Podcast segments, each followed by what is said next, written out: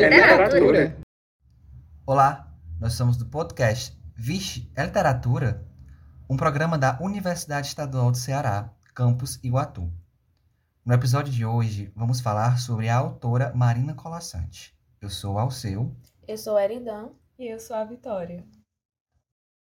Marina Colassante nasceu em Asmara, Eritreia, colônia da Itália, em 26 de setembro de 1937. Morou na Líbia, depois na Itália, e em 1948 veio com sua família para o Brasil, onde vive até hoje. É casada com o também autor Afonso Romano de Santana e tem duas filhas. Ela é formada em artes plásticas. Em 1962, Marina ingressou no Jornal do Brasil, onde foi redatora, cronista, colunista, ilustradora e subeditora. Marina tem mais de 50 títulos publicados no Brasil e no exterior. Escreve poesia, contos, crônicas, livros para crianças e jovens e ensaios sobre os temas literatura, o feminino, a arte, problemas sociais e o amor. Seu primeiro livro foi publicado em 1968, com o título Eu Sozinha. É considerada a melhor escritora nacional de contos maravilhosos, também conhecidos como Contos de Fadas. Colassante é uma das autoras mais premiadas do Brasil. Recebeu prêmios como Jabuti e o Prêmio Portugal Telecom de Literatura. Acordava ainda no escuro, como se ouvisse o sol chegando atrás das beiradas da noite, e logo sentava-se ao tear. Linha clara para começar o dia. Delicado traço cor da luz que ela ia passando entre os fios estendidos, enquanto lá fora a claridade da manhã desenhava o horizonte.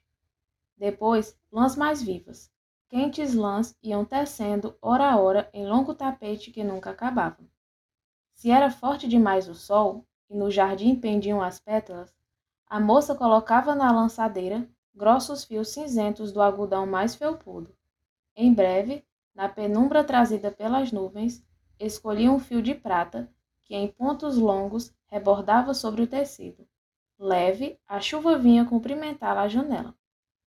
Mas se durante muitos dias o vento e o frio brigavam com as folhas e espantavam os pássaros, Bastava a moça tecer com seus belos fios dourados para que o sol voltasse a acalmar a natureza. Assim, jogando a lançadeira de um lado para o outro e batendo os grandes pentes do tear para frente e para trás, a moça passava os seus dias. Nada lhe faltava. Na hora da fome, tecia um lindo peixe com cuidado de escamas. E eis que o peixe estava na mesa, pronto para ser comido. Se sede vinha, Suave era a lã cor de leite que entremeava o tapete, e à noite, depois de lançar seu fio de escuridão, dormia tranquila. Tecer era tudo o que fazia. Tecer era tudo o que queria fazer. Mas tecendo e tecendo, ela própria trouxe o tempo em que se sentiu sozinha. E pela primeira vez pensou em como seria bom ter um marido ao lado. Não esperou o dia seguinte. Com capricho de quem tenta uma coisa nunca conhecida, começou a entremear no tapete as lãs e as cores que lhe dariam companhia. E aos poucos seu desejo foi aparecendo. Chapéu emplumado, rosto barbado, corpo aprumado, sapato engraxado. Estava justamente acabando de entremear o último fio da ponta dos sapatos quando bateram à porta. Nem precisou abrir.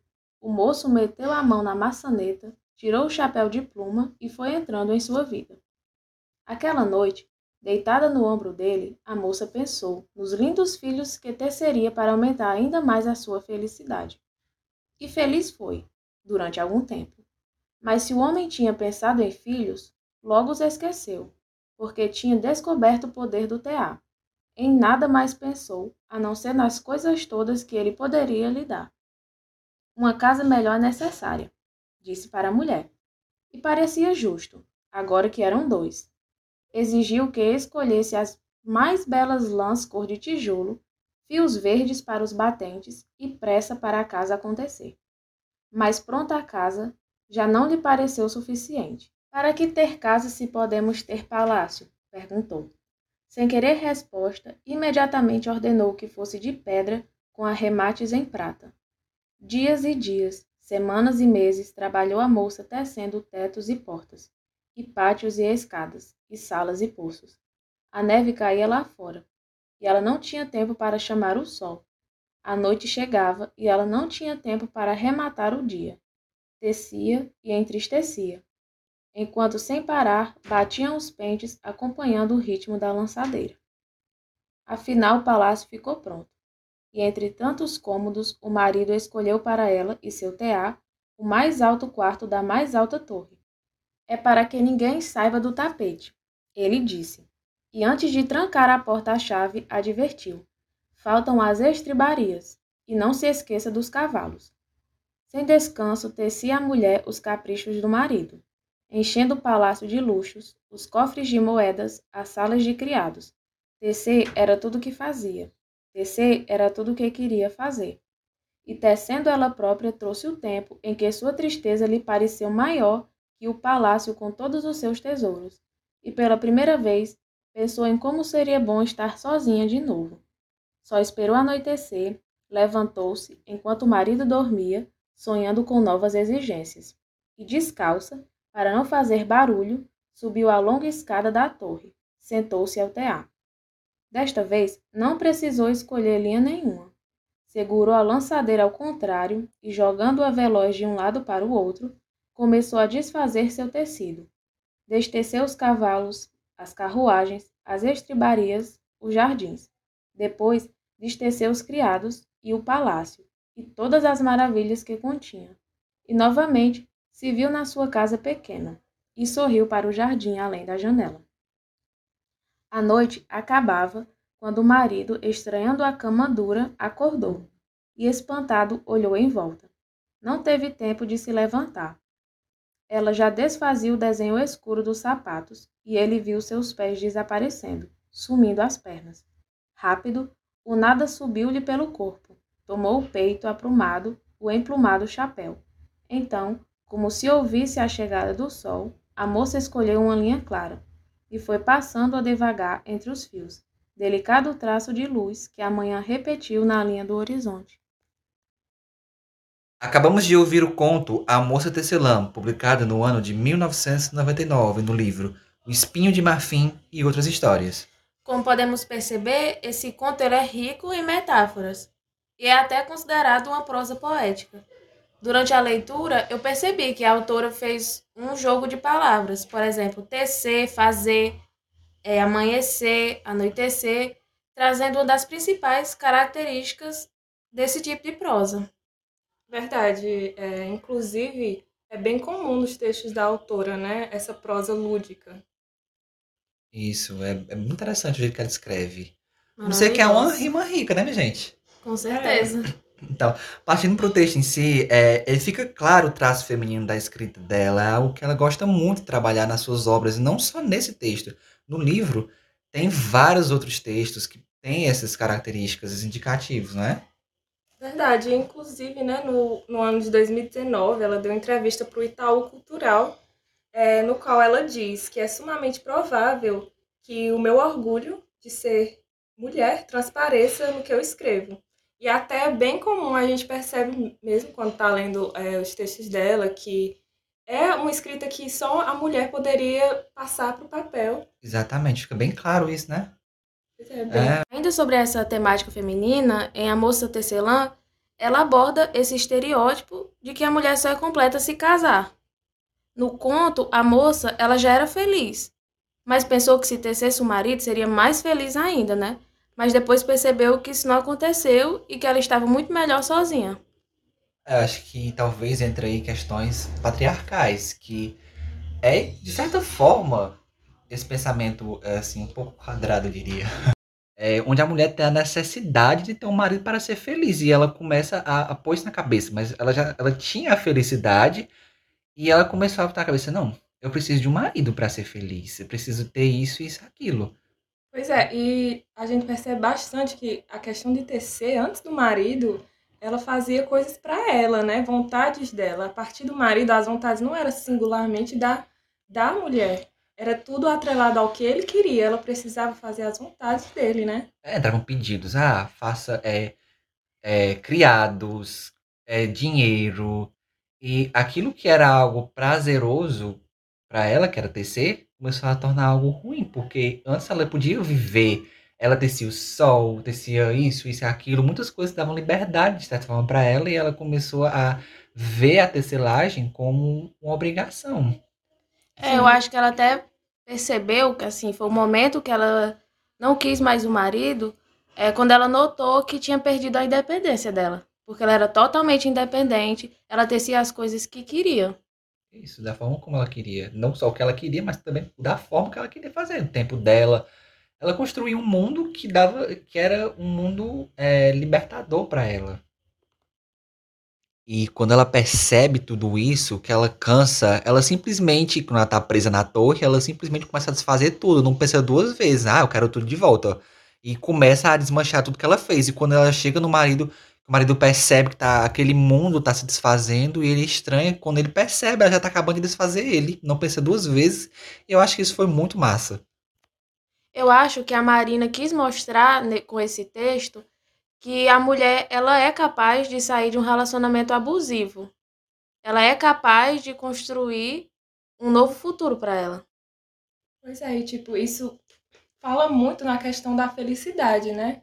Ela queria um marido, tudo bem querer um marido. Se ela não quiser mais, que existe essa possibilidade dela sair de um relacionamento que não lhe faz bem mais. Então, acho bastante interessante ela abordar esse tema né, no seu texto.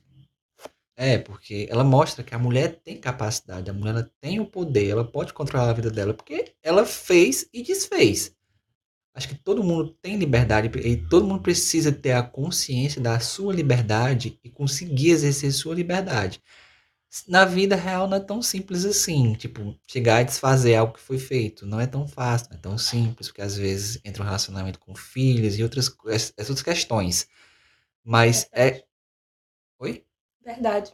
Às vezes com os filhos fica mais difícil, né? Da mulher é, pensar mais só em si. E não é também só em si. Vai fazer bem até para os filhos que vivem um relacionamento abusivo afeta não só a, os dois que estão no relacionamento, mas a família, né? É, porque, tipo, tem aquela questão inteira. Então, a criança, se for pequena, ela vai crescer, pode crescer traumatizada e é muitas coisas. Não é tão fácil, não é tão simples como no texto. Era bom que fosse, mas não é tão simples assim. Mas é importante que, a, que as mulheres, ou qualquer pessoa que vive um relacionamento abusivo, mas no caso as mulheres, que é mais comum, é, elas conseguissem se libertar tão fácil assim. E é bom que elas tenham essa consciência e que se elas não conseguirem fazer isso só, elas saibam que elas têm ajuda, elas procurem, porque é muito fácil alguém ajudá-las. E eu acho que a mensagem principal que fica é que é possível sair de um relacionamento abusivo e construir uma nova história. E a gente deve meter sim a colher no casamento. Com certeza. Devemos tecer nossas próprias vidas com as nossas próprias vontades.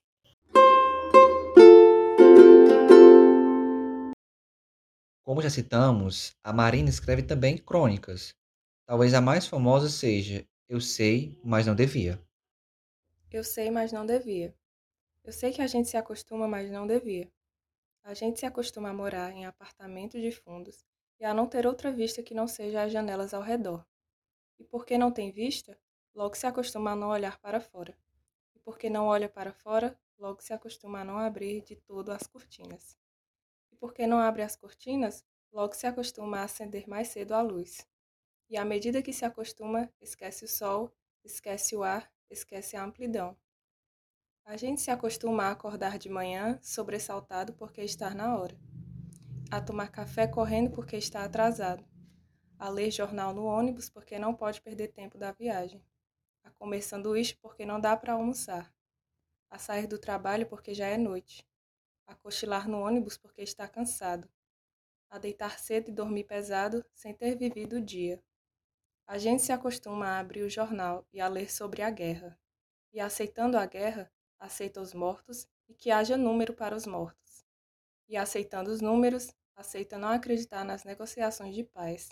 Aceita ler todo o dia da guerra, dos números, da longa duração.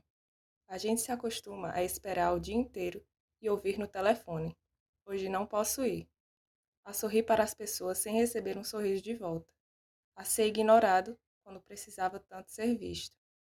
A gente se acostuma a pagar por tudo o que deseja e o de que não necessita, e a lutar para ganhar o dinheiro com que pagar. e a ganhar menos do que precisa, e a fazer filas para pagar, e a pagar mais do que as coisas valem, e a saber que cada vez pagará mais, e a procurar mais trabalho para ganhar mais dinheiro, para ter com que pagar nas filas em que se cobra. A gente se acostuma a andar na rua e a ver cartazes, a abrir as revistas e a ver anúncios, a ligar a televisão e a ver comerciais, e a ir ao cinema e engolir publicidade, a ser instigado, conduzido, desnorteado, lançado na infindável catarata dos produtos. A gente se acostuma à poluição, às salas fechadas de ar condicionado e cheiro de cigarro, à luz artificial de ligeiro tremor, ao choque que os olhos levam na luz natural, às bactérias da água potável, à contaminação da água do mar, à lenta morte dos rios. Se acostuma a não ouvir o passarinho e a não ter galo de madrugada, a temer a hidrofobia dos cães, a não colher fruta no pé, a não ter sequer uma planta. A gente se acostuma a coisas demais para não sofrer, em doses pequenas, tentando não perceber, vai se afastando uma dor aqui, um ressentimento ali, uma revolta acolá. Se o cinema está cheio, a gente senta na primeira fila e torce um pouco o pescoço. Se a praia está contaminada, a gente só molha os pés e sua o resto do corpo. Se o trabalho está duro, a gente se consola pensando no fim de semana. E se no fim de semana não há muito o que fazer, a gente vai dormir cedo e ainda fica satisfeito porque tem sempre sono atrasado. A gente se acostuma para não se ralar na aspereza, para preservar a pele. Se acostuma para evitar feridas, sangramentos, para esquivar-se da faca e da baioneta para poupar o peito. A gente se acostuma para poupar a vida que aos poucos se gasta, e que gasta de tanto acostumar, se perde de si mesmo. Sobre essa questão que é falada na crônica, sobre não olhar ao redor, não perceber as coisas que estão em sua volta, é, eu me lembrei de, de, algo que aconteceu comigo mais ou menos em 2019. É, tem uma janela que fica na, na sala da minha casa, que está sempre aberta. E eu passo por ela várias vezes durante o meu dia. E um dia eu estava passando e eu vi que em frente à minha casa tinha uma árvore com flores rosas. Eu fiquei assim, super surpresa. Eu perguntei para minha mãe: "Mãe, por que que essa essa árvore tá com essas flores? Porque eu nunca tinha visto isso". Ela falou: "Não, mas essa árvore ela sempre floresce, ela sempre dá essas flores rosas". Ou seja, eh, eu passei 21 anos da minha vida morando na mesma casa, morando no mesmo lugar, passando em frente à mesma janela e eu nunca tinha visto que aquela árvore tinha flores rosas. E nessa história, né, que a Eridan contou, bem interessante, a gente percebe a comodidade, né, tão presente na sociedade, que, como o texto diz, né, não consegue perceber é, os seus arredores, né? fica bem mecânico, as pessoas são bem automáticas no que, no que fazem, às vezes não percebem. Estão vivendo ou estão simplesmente é, repetindo a mesma rotina todos os dias. E no relato da Erida, a gente teve um exemplo do da casa. Como ela fala no texto, você se acostuma a morar em lugares é, sem janela, sem luz, aquilo vai ficando uma rotina, mas também ela cita sobre é, rotas, por exemplo, trabalho para faculdade. Quantas vezes passamos por, por vamos dizer, é, uma praça, algum lugar, e nunca percebemos, a gente não repara naquilo. Passa todo dia, aquele lugar fica tão mecânico, tão. É, como posso dizer? É, Automático, né? isso. Você passa por ele todos os dias e você não nota. Às vezes tem detalhes que você nunca nem percebeu. Será que talvez seja só a rotina? De se acostumar a passar por ali, ou talvez a falta de interesse de sair do comodismo. Também pode ter isso, né? Isso é uma das características do capitalismo, né? Você sempre está naquela rotina porque você tem um emprego, você tem que seguir regras e no final você nem consegue ver a beleza que está ao seu redor. Você vive uma vida tóxica, uma vida que não te traz nenhum benefício emocional, mas você tem que continuar naquilo para conseguir sobreviver. É, você passa pelos lugares que você está indo, por exemplo, para o trabalho. Às vezes você está com a cabeça cheia, já vai pensando em alguma coisa. Aí, tipo, falta interesse, de certa forma, também nisso aí, porque você já vai pensando, você sai para o trabalho pensando, ai, chegar lá vai ter aquele coleguinha chato, ou, aquele patrão que vai pegar no meu pé, eu quando volta para casa, chegar em casa, vou ter que fazer isso, isso, aquilo. Isso é uma coisa bem tediosa, não é? Você adoece, né? Você não dorme direito, não come direito, mas ao mesmo tempo não consegue sair disso, sair dessa rotina. Pois é, tem a, cita bastante a questão dessa da cultura também, né, do consumo, o consumismo, como é presente na, no dia a dia das pessoas e que a gente quer trabalhos para conseguir pagar aquilo que está cada vez mais caro e a gente fica em filas e filas infinitas para pagar coisas que não são uma necessidade nossa. É que trabalhar para viver ou viver para trabalhar? O que, que a gente está fazendo? Vale pensar sobre isso também. E sobre a estrutura desse texto, a Marina ela usa o polissíndeto, que ela repete a frase a gente se acostuma para reforçar é, o tema da crônica, que é a, a repetição do dia a dia e a banalidade. Por exemplo, é, a gente se acostuma a acordar de manhã sobressaltado porque está na hora. A gente se acostuma a abrir o jornal e a ler sobre a guerra. E para quebrar o clima, trouxemos o poema Se Ele Apenas. Ele tem um dos temas mais recorrentes na escrita de Marina, a lua, e foi o que a gente mais gostou. Se ele apenas. Diz a lenda que o poeta Lipô afogou-se na noite em que embriagado quis agarrar a lua sobre o lago. É lenda, bem se vê, pois a verdade é que a lua teria seguido o poeta a qualquer canto se ele apenas a tivesse chamado. Gente, a Marina é maravilhosa, entendam isso. Linda Sim, e plena. Esse foi mais um episódio do podcast Vixe, é literatura? Espero que tenham gostado. E, para encerrar, deixamos aqui uma frase da Marina que diz: Escrever não é só escrever, é questionar a vida, debruçar-se sobre ela. E é o que farei enquanto a tiver. Muito obrigado por ouvirem. Até a próxima. Vixe, é literatura.